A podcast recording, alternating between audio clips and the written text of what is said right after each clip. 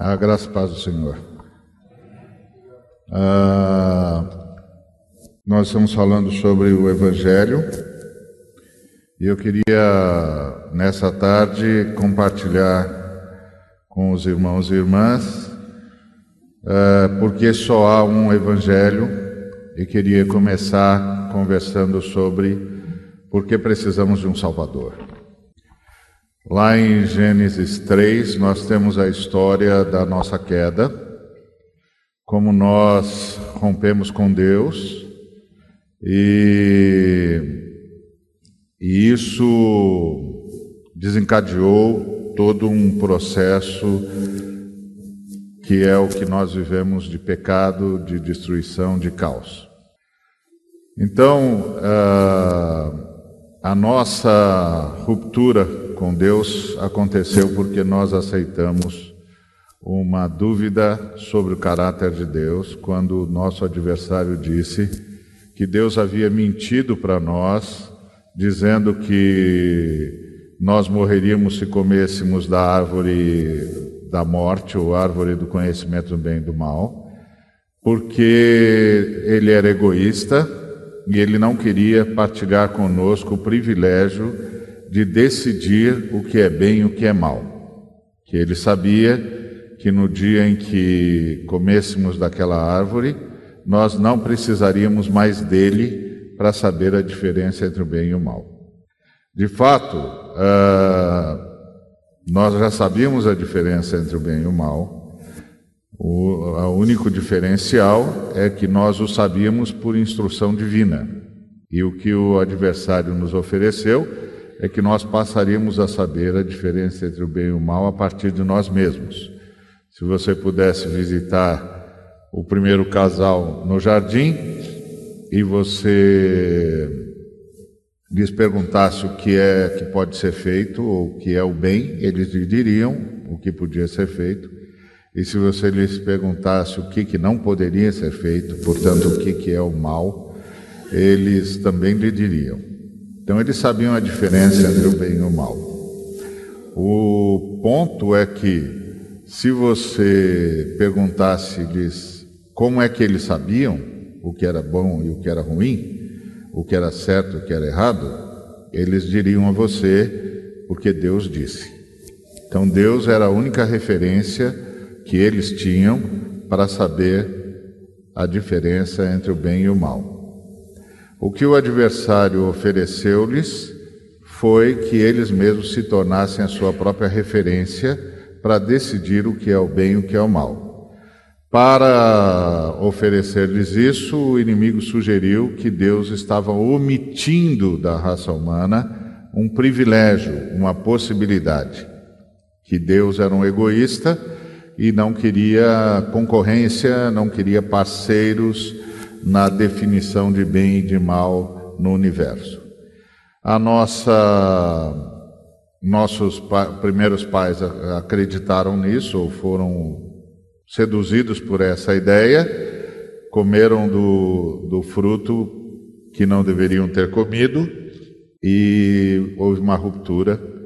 E essa ruptura causou sequelas profundas. Primeira coisa que nós nos tornamos autorreferentes, ou seja, cada um de nós passou a ser a sua própria referência de bem e de mal. Só que quando cada um de nós se torna a sua própria referência de bem e de mal, a gente inaugura necessariamente um estado de guerra. Porque isso significa que o que eu disser que é bem, você tem a liberdade de dizer que é mal e vice-versa. E isso significa que eu e você vamos ter de disputar para ver quem é que impõe o seu próprio critério de bem e o seu próprio critério de mal. Por detrás de todas as guerras, de todas as celeumas, de todas as vinganças, está a autorreferência. Quando você percebe as guerras modernas, você percebe que o, o Estado agressor justifica a sua agressão dizendo que está a favor do bem, e o Estado agredido denuncia o agressor dizendo que ele está a favor do mal. De fato, nós estamos na velha batalha que começa lá na queda, que é agora que Deus não é mais a única referência do que é bem e do que é mal, quem é essa referência? E aí eu vou tentar impor a minha, a minha referência como referência universal e o outro vai tentar impor a referência dele como referência universal. E isso é necessariamente um estado de guerra. Então nós precisamos de um Salvador, porque nós nos metemos num estado de guerra sem paralelos e sem interrupção. Desde a queda, lá no jardim, até hoje, nós nunca mais conhecemos um dia de paz. Nós estamos em guerra aberta uns com os outros há milênios perdidos na memória. Nós precisamos de um Salvador porque nós perdemos a unidade humana. O homem, à imagem e semelhança de Deus, é, é uma característica que só a humanidade tem. Deus criou os anjos, ah, também seres inteligentes, racionais, moralmente responsáveis, também conscientes de si e do outro, e criou-nos a nós, também como seres racionais, conscientes de nós e do outro, e, e como seres moralmente responsáveis, ou seja, gente que é julgada pelo que faz, gente que é julgada pelo que diz, gente que é julgada pelo que intenta fazer. Nós e os anjos temos essas semelhanças, tanto nós quanto os anjos somos seres inteligentes. Tanto nós quanto os anjos seremos julgados, porque somos seres moralmente responsáveis. E tanto nós quanto os anjos sabemos a diferença entre nós e o outro. Agora, só nós somos imagem e semelhança de Deus. Então, o que é que nós temos que os anjos não têm? Não é corpo, porque corpo os anjos também podem assumir. Então, o que é que nós temos que os anjos não têm? e que faz de nós a imagem e semelhança de Deus. É que o Deus eterno é uma família, Pai, Filho e Espírito Santo. Ele decidiu criar a sua imagem e semelhança, logo decidiu criar uma outra família, porque ele é uma família. O Deus eterno, Pai, Filho e Espírito Santo, é uma comunidade. Ele decidiu criar a sua imagem e semelhança, criou outra comunidade porque Deus é uma comunidade. O Deus eterno, Pai, Filho e Espírito Santo, é uma comunhão. Ele decidiu criar a sua imagem e semelhança, criou outra comunhão, porque Deus é uma comunhão. O Deus Criador, Pai, Filho e Espírito Santo, é uma unidade. Uma unidade ah, necessariamente acompanhada de outras unidades. O, a língua hebraica, como nós sabemos, tem duas palavras para o termo unidade: a palavra errad e a palavra yahid. A palavra yahid fala de unidade como peça única, mas a palavra errad fala de uma unidade composta, ou seja, uma unidade acompanhada necessariamente de outras unidades. Se você vai falar de uma caneta e vai usar o hebraico, para uma de uma caneta, você vai usar Yahid, porque é uma peça única. Mas se você for falar de um cacho de uvas, para um de um cacho de uvas em hebraico, você vai usar a palavra Errad, porque um cacho de uvas é uma unidade necessariamente acompanhada de outras. Quando as Escrituras falam de Deus, falam da unidade de Deus, usam a palavra Errad. Deus é uma unidade acompanhada de outras unidades necessariamente. E quando Deus diz, por isso deixará o homem pai e mãe e se unirá à sua mulher e se tornarão ambos uma só carne, a palavra que está lá traduzida por uma é a palavra errad. Nós nos tornamos como Deus, uma unidade que necessariamente é acompanhada de outra unidade. Então, nós somos imagem e semelhança de Deus, porque guardadas as devidas proporções, nós somos as únicas criaturas de Deus capazes de expressar o que só Deus conhece unidade, onde mais de um continua sendo um só. Pois isso que nós perdemos. Na queda, nós perdemos a unidade humana. Nós nos estranhamos, nós nos tornamos adversários. O outro virou diferente. Antes da queda, nós estávamos expostos um ao outro sem, nenhuma, sem nenhum constrangimento, sem nenhuma necessidade de esconder nada, porque nós não víamos o, o outro como diferente, mas como extensão de nós mesmos. A partir do momento que nós caímos, o outro passou a ser o diferente, inclusive passou a ser alguém a quem eu não posso me expor e com quem eu não sei, e, e em relação a quem eu não sei mais como me relacionar. Toda essa perda de identidade relacional que nós temos nasce lá na queda. Nós não sabemos mais nos relacionar com o cônjuge, não sabemos mais nos relacionar com o pai, com a mãe, com o filho, com o tio, com a tia, com o amigo, com o vizinho, com o, o, o próximo, com o mais distante. Nós não sabemos mais, nem mais nos relacionarmos com o nosso próprio corpo, com a nossa própria identidade. Aquela queda fez com que a gente perdesse a nossa identidade. E, e o nosso relacionamento ficou absolutamente prejudicado. Então nós precisamos de um Salvador. Nós precisamos de um Salvador para recuperar a nossa identidade relacional. Nós precisamos de um Salvador porque nós passamos a ter medo de Deus. Deus de Criador virou juiz e nós perdemos totalmente a comunhão com Deus. Nós precisamos de um Salvador porque aquele que deveria ser honrado passou a ser uh, estigmatizado por nós e absolutamente desconhecido para nós. Aquele com quem deveríamos ter o mais profundo relacionamento se tornou o ser com quem nós não conseguimos nos relacionar mais. Então, nós precisamos de um Salvador, porque nós precisamos voltar a ter comunhão com o nosso Criador, porque nós passamos a ter medo de Deus. Nós precisamos de um Salvador, porque nós passamos a ter medo uns dos outros. Nós não, nós não confiamos mais uns nos outros. O outro passou a ser o concorrente, passou a ser a ameaça, e quanto mais complexa se tornou a sociedade humana, mais ameaçador o outro se tornou. Haja vista o que vivemos nas grandes cidades, onde estamos todos em estado absoluto de competição o tempo todo. Nós precisamos de um Salvador porque nós rompemos com a terra. Nós somos chamados a ser jardineiros e parte do jardim. Quando Deus criou o planeta, Ele disse que era para nós crescermos, nos multiplicarmos e governarmos o, o planeta, dominarmos o planeta. Agora, qual é o modelo? Qual é o modelo de domínio?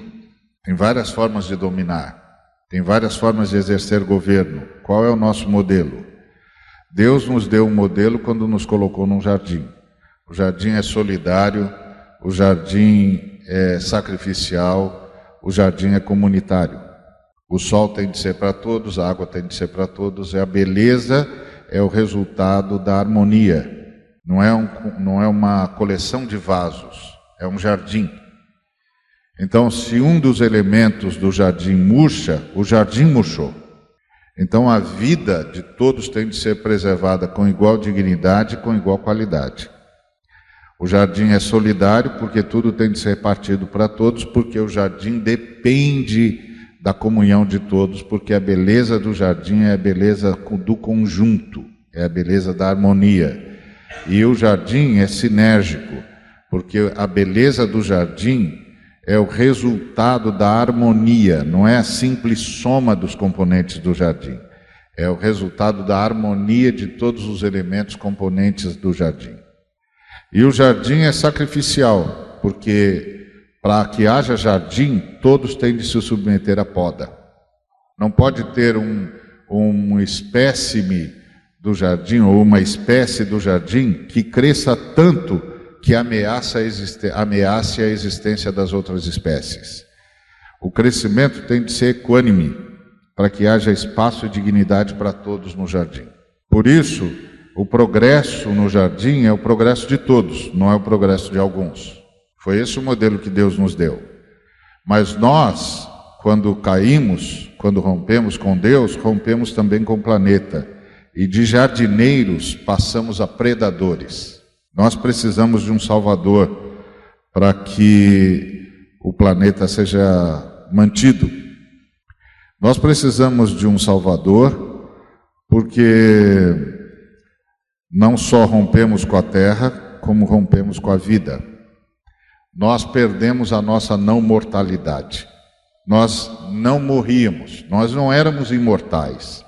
Que imortal é só Deus. Deus só Deus carrega em si o dom da imortalidade.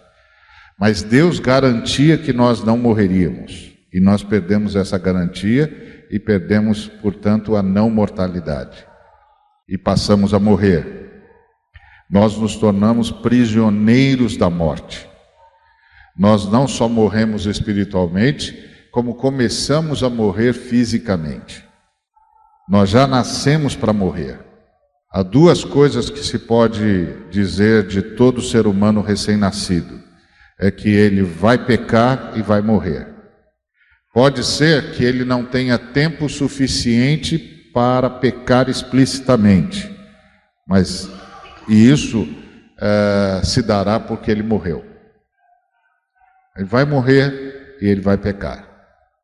Se ele demorar para morrer, ele vai chegar lá pecando.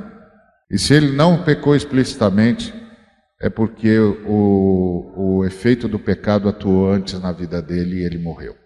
Nós precisamos de um Salvador. Nós precisamos de um Salvador porque nós precisamos voltar para Deus. Nós rompemos comunhão com Deus e nós nos tornamos os seres silenciosos, ou seja, a nossa voz não era mais ouvida. Mas mais do que nos tornarmos os seres silenciosos, nós impusemos o silêncio ao Santo dos Santos. Porque só nós entramos no Santo dos Santos. Nenhuma outra criatura de Deus entra no Santo dos Santos. Só nós entramos. É muito interessante você ler a, a visão de Isaías, uh, no capítulo 6.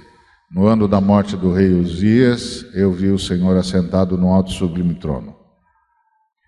Uh, as abas das suas vestes cobriam o trono, cobriam a, a, a, o templo, e serafins estavam em volta dele com seis asas cobriam o rosto, com seis, com duas asas, cada um tinha seis asas.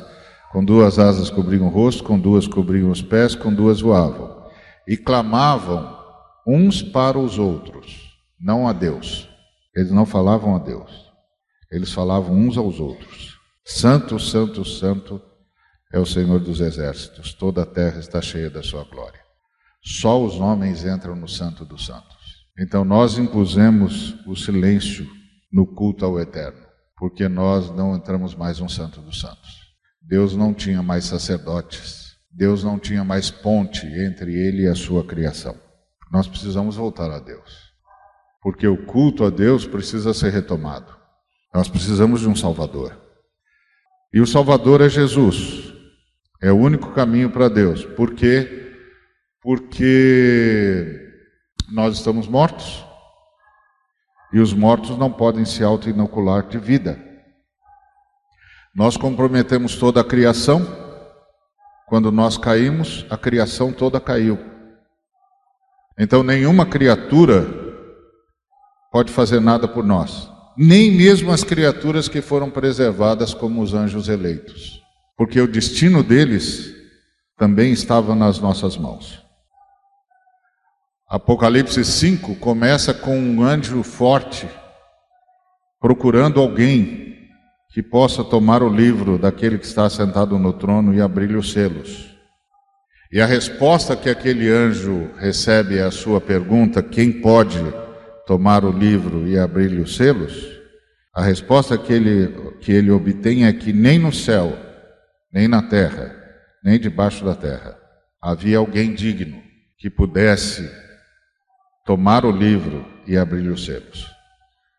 E aí o João chorava desesperadamente, porque se aquele livro não fosse aberto, se aquele livro não fosse tomado e aqueles selos não fossem abertos, não havia possibilidade de continuidade para toda a criação, não apenas para a humanidade, inclusive para os próprios anjos. E aí, enquanto João chorava desesperadamente, um ancião se aproximou dele e disse: Não chores, eis que, eis aqui, o leão da tribo de Judá, a raiz de Davi, que venceu para que saiu para vencer, para tomar o livro e abrir os selos. Quando ele aponta para o leão, dizendo: Eis aqui o leão da tribo de Judá, a raiz de Davi, que venceu para tomar o livro e abrir os selos, ele está dizendo uma coisa muito interessante. Ele está dizendo que João todos os que estavam ali naquele ambiente estão diante de alguém que necessariamente não é do céu, não é da terra e nem é de debaixo da terra. Porque no céu, na terra e debaixo da terra não tem ninguém digno. Então só sobra uma possibilidade. Esse ser tem de ser de Deus, porque Deus não é do céu. O céu é que é de Deus. Tudo é de Deus. Deus não é de ninguém. Então Deus não é do céu. O céu é de Deus. Então esse ser só pode ser de Deus. Porque o anjo já tinha obtido a resposta de que não havia nem no céu, nem na terra, nem debaixo da terra ninguém que tivesse dignidade suficiente. Então isso significa que nenhuma criatura poderia nos salvar. Nenhuma criatura poderia nos salvar.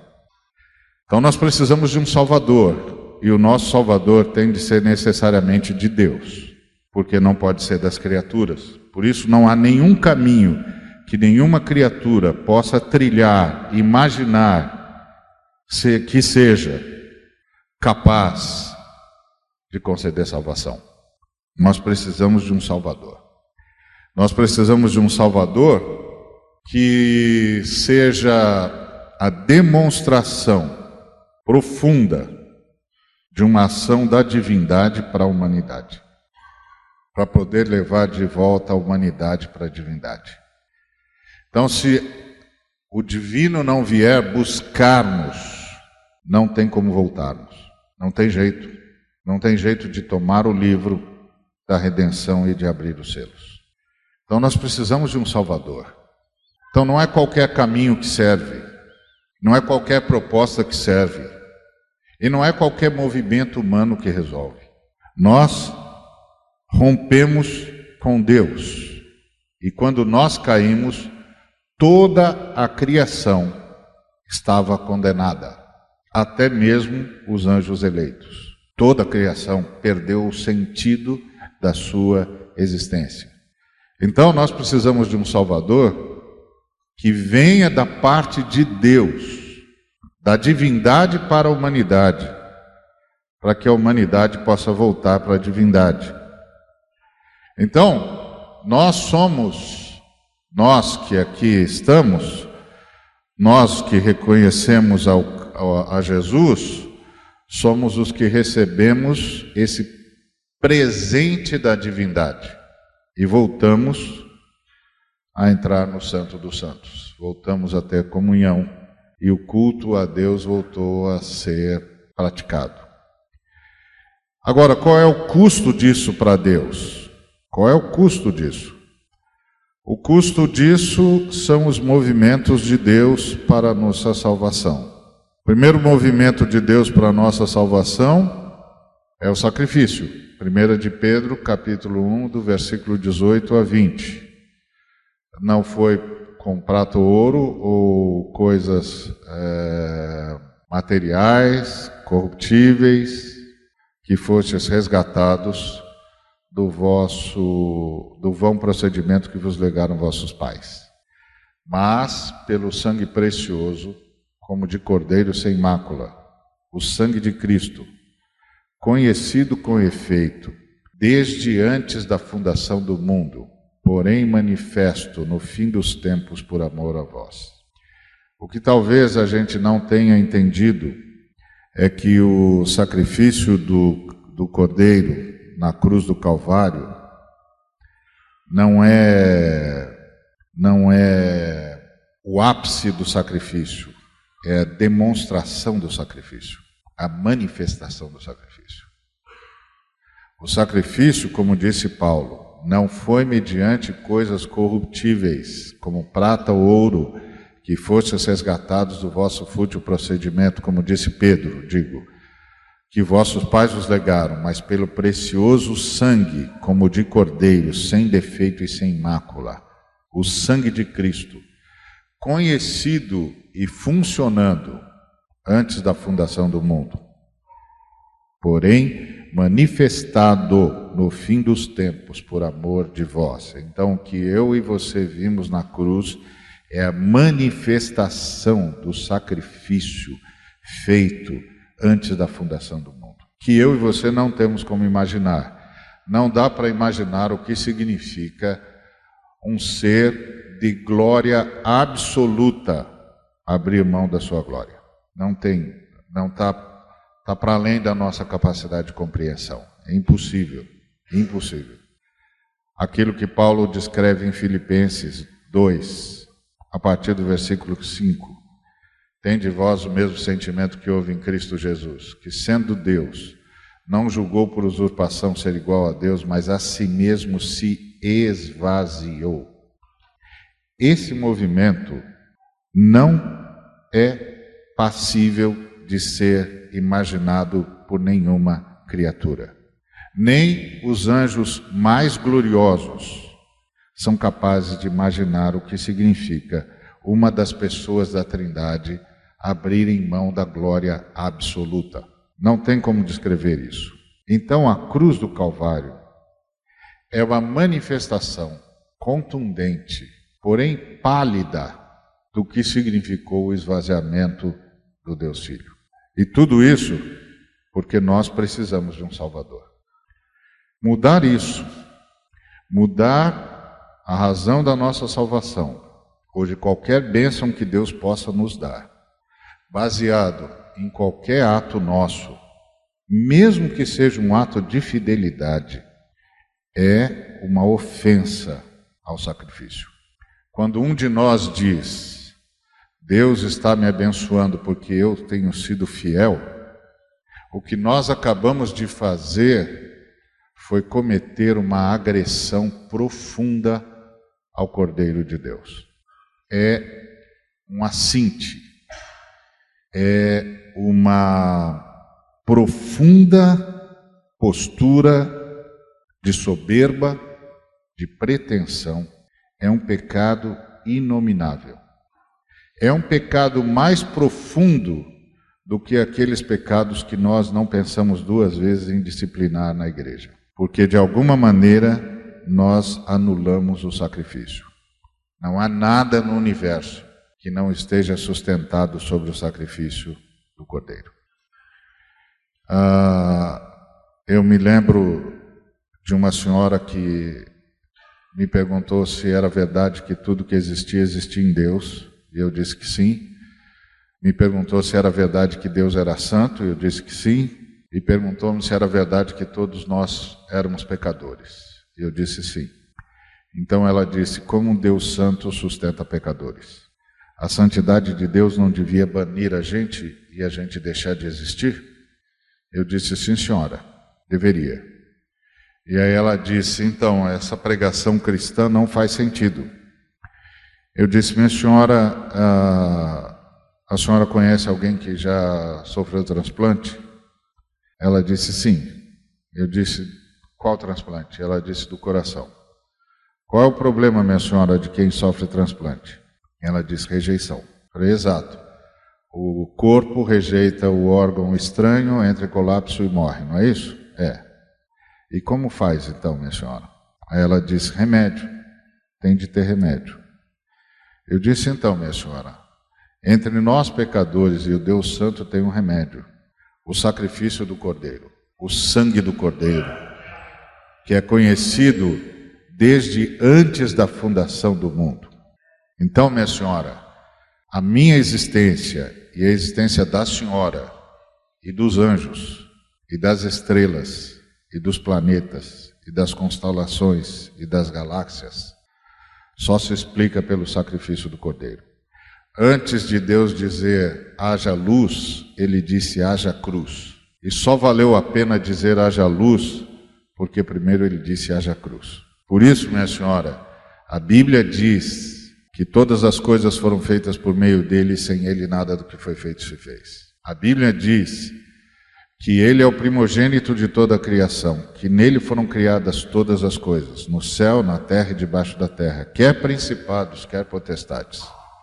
Tudo, minha senhora, está sustentado pelo sangue do Cordeiro, porque nós precisamos de um Salvador. Nós e todas as criaturas de Deus que caíram conosco porque existiam por nossa causa. Então, mudar o Evangelho, dizer que uh, eu fui eu fui salvo porque eu fiz isso, eu fiz, fiz aquilo, ou eu fui abençoado porque eu fiz isso, eu fiz aquilo, é um assinte, é um assinte. Como disse o, o, o Ricardo Bitum, é a negação do Evangelho. Dizer coisas assim só me candidata à maldição. Como disse o Ricardo Agreste, é aceitar que eu sou movido por qualquer outra coisa que não pelo constrangimento do amor que Deus demonstra por mim e em mim. Dizer isso é o mesmo que dizer que eu não precisava de um Salvador. Por isso, os problemas que nós temos incorrido são muito graves. Não é só a nossa experiência que está errada, a nossa teologia está errada. Quando nós acrescentamos à cruz uma vírgula que seja. E não adianta a gente tentar ser mais espiritual do que, do que a gente é, dizendo que não, eu tenho de fazer a minha parte. A minha parte é ficar exatamente onde o amor de Deus me colocou nessa profunda submissão e nessa profunda gratidão que o Espírito de Deus instala no coração de todos os que leva ao arrependimento. Eu, eu costumo usar a imagem de que a, a fé cristã é como subir uma escada, mas é subir uma escada rolante, não é você que sobe a escada, é a escada que sobe você. Então, seu papel é ficar naquele degrau para ser conduzido ao lugar onde você tem de ir.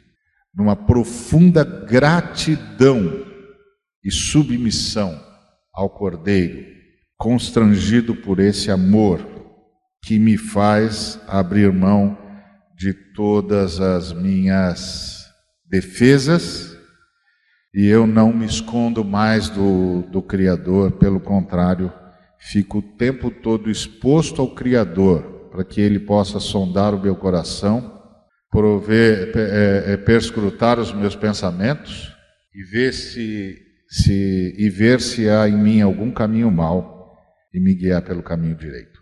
Então, essa é a minha postura, é a sua postura, porque o sacrifício do Cristo, que é anterior à criação de todas as coisas, significa que antes que eu soubesse o significado da palavra sofrimento, eu impus o sofrimento à Trindade. Porque antes que eu conhecesse o significado da palavra dor, eu impus a dor à Trindade. Porque o primeiro ser do universo a experimentar a dor e o sofrimento foi o Deus Pai, Filho e Espírito Santo que para que eu e você pudéssemos existir na pessoa do Deus Filho, abriu mão da sua glória. Como eu posso colocar qualquer coisa como mérito diante desse movimento da Trindade? Como eu posso sair por, por aí dizendo que eu sou ungido? Como eu posso sair por aí dizendo que eu tenho poder? Como eu posso sair por aí dizendo que eu sou qualquer coisa além de apenas e tão somente um ser humano perdoado e transformado pela graça de Deus? A nossa salvação custou um sacrifício que começou com o esvaziamento, a assunção da forma de servo, que levou esse ser a ser achado em figura humana e em figura humana a se humilhar e ser obediente até a morte, e morte de cruz. Então imagina o Deus eterno conhecendo a morte. Imagina o Deus que está em todo lugar, porque todo lugar está em Deus, conhecendo a limitação física. Imagina o Deus enfrentando um anjo que ele mesmo criou, e tendo de humildemente ouvir esse anjo dizer-lhe: Se você quer mesmo salvar essa raça, eu lhe dou tudo o que eu tomei deles. A única coisa que você tem de fazer é de me adorar. Você não tem como imaginar isso.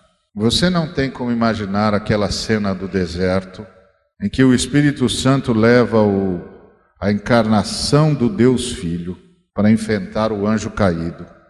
E ele fica aguardando o anjo caído chegar quando quiser. Porque muitas vezes nós dizemos que ele foi lá e ficou 40 dias em jejum. Ele não ficou 40 dias em jejum. Ele foi lá para esperar a tentação. Só que passou um dia, o anjo caído não veio. Segundo dia ele também não veio. Uma semana ele não veio. Duas semanas ele não veio. Três semanas ele não veio. Quatro semanas ele não veio. E aí, mais dez dias, quando Deus Filho experimentou a exaustão do físico humano depois da queda. E aí o anjo caído veio e disse: Você está com fome? Você pode imaginar o Deus Criador experimentando a sensação de fome? Você está com fome? Transforma as pedras em pães. E o Deus Filho disse: Nem só de pão vive o homem. Eu vou guardar a palavra de Deus. E se não vier a palavra de Deus? Morro de fome. Ah, então para você a palavra de Deus é importante? Bom, estamos agora aqui no pináculo do templo. Está escrito que os anjos têm ordens de segurar você, de proteger você, de fazer com que você não tropece nenhuma pedra. Vamos ver se é assim mesmo. Pula daqui. E você vai saber que é assim mesmo, e todo mundo vai saber quem é você. E, a encarna... e é aquele que era a encarnação do Deus vivo disse: Está escrito: Não tentarás o Senhor teu Deus. O meu Deus não tem de me provar nada. Ele já disse, e a palavra dele basta. E aí o anjo disse: Ok, então você veio mesmo cumprir a promessa do jardim, não é? Então vamos fazer o seguinte: nem você fere a minha cabeça, nem eu firo o seu calcanhar. Você quer mesmo salvar essa raça aí? Eu entrego para você. Pode ficar com tudo isso aí. Os homens, toda a glória do mundo, tudo que eles são capazes de oferecer.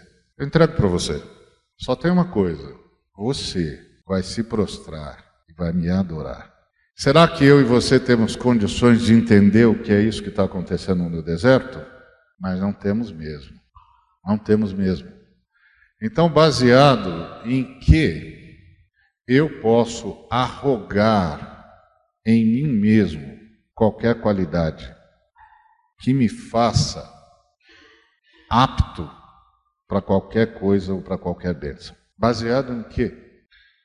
Como eu posso me levantar e exigir, ou mesmo sugerir, que eu seja reconhecido como importante? Como eu posso sugerir que eu seja honrado?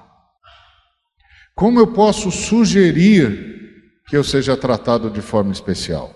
Como? Como eu posso sugerir que me tratem por um título qualquer? Como? Eu sou como toda criatura, salvo única e exclusivamente por essa graça, que só pôde ser deflagrada por causa do sacrifício. Sem ele, nada do que foi feito se fez. Você pode imaginar o Deus Criador criando algo provisório? Pois foi o que ele fez. Porque o planeta descrito no Gênesis é diferente do, do planeta descrito em Apocalipse. O planeta descrito no Gênesis tem dia e noite, luz e trevas, não é? Bem e mal, vida e morte. O planeta descrito no Apocalipse só tem bem, só tem luz, só tem dia, só tem vida. O que quer dizer que o planeta descrito no Gênesis é provisório. Por que Deus, o Eterno, fez algo provisório? porque ele precisava criar algo que suportasse a morte que nós traríamos para a realidade de vida que ele criou para nós. E aí ele criou um planeta baseado no sacrifício e na ressurreição, onde a árvore que tomba alimenta a árvore que vai nascer, onde a primavera é a ressurreição do que morreu no inverno. Um planeta onde os paradoxos miraculosamente convivem porque os opostos não se atraem, se anulam. Nós temos um planeta ferido de morte e cheio de vida. Como? O que sustenta esse paradoxo?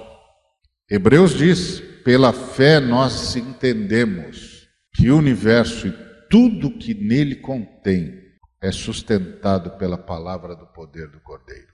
É como se nós tivéssemos lançado uma bomba de antimatéria no coração do universo, e quando o universo está pronto para explodir, as mãos do cordeiro contêm a implosão, a explosão e mantém tudo unido. É a palavra do poder do cordeiro que sustenta tudo que os cientistas estão tentando prescrutar. Porque isso aqui é um paradoxo, é um milagre. E esse milagre está sustentado no sacrifício do cordeiro. Como eu posso ousar me achar, sugerir que eu seja causa de qualquer coisa. Eu e qualquer criatura, nem o anjo mais poderoso pode se arrogar causa de qualquer coisa.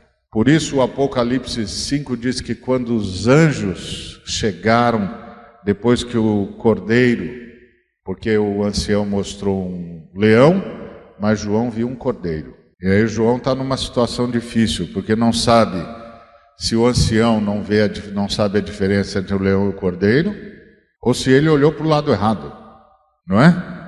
Porque o ancião falou de um leão e ele viu um cordeiro, e eles não são em nada semelhantes.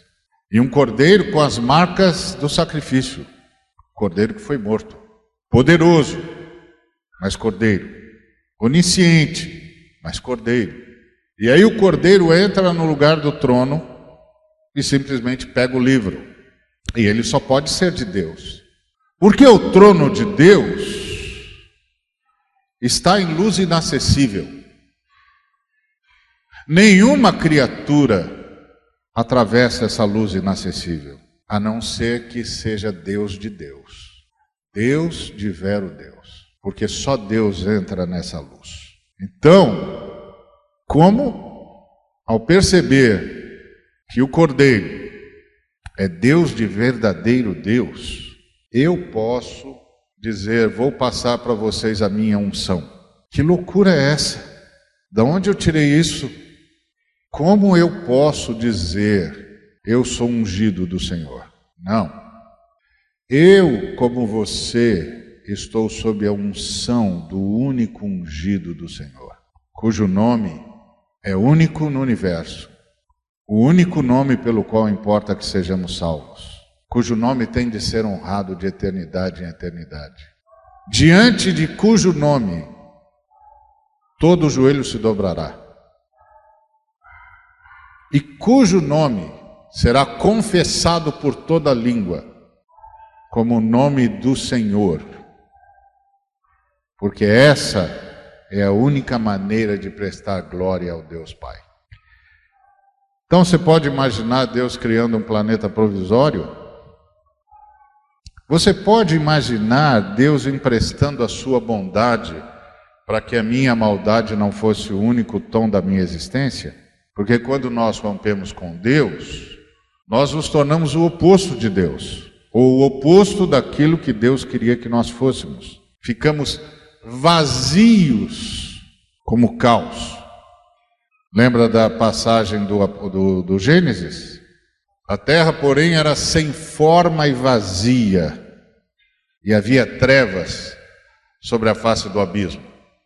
Se eu pedir para você imaginar alguma coisa sem forma, você imagina. Se eu pedir para você imaginar alguma coisa vazia, você imagina. Mas se eu pedir para você imaginar alguma coisa ao mesmo tempo sem forma e vazio, eu estou pedindo o impossível. É o caos. É o horror do caos. Era para lá que nós voltamos. E para que o caos não fosse o único conteúdo ou fosse a demonstração total de ausência de conteúdo, Deus emprestou a sua bondade. É por isso que quem não ama Deus ama, para que a gente tivesse sobrevida e o Cordeiro pudesse vir nos buscar. Como ele disse para Nicodemos: Você pode não estar entendendo o que está acontecendo, mas eu vou lhe dizer: Deus amou o mundo. Deus amou o mundo e o fez de tal maneira que deu o seu filho unigênito. Agora, fez isso antes que o mundo existisse. Fez isso para que o mundo pudesse existir. Deus amou o mundo de tal maneira que deu o seu filho unigênito para que todo aquele que nele crê não pereça, mas tenha a vida eterna. Este é o evangelho de nosso Senhor e Salvador Jesus Cristo. Que Deus nos abençoe.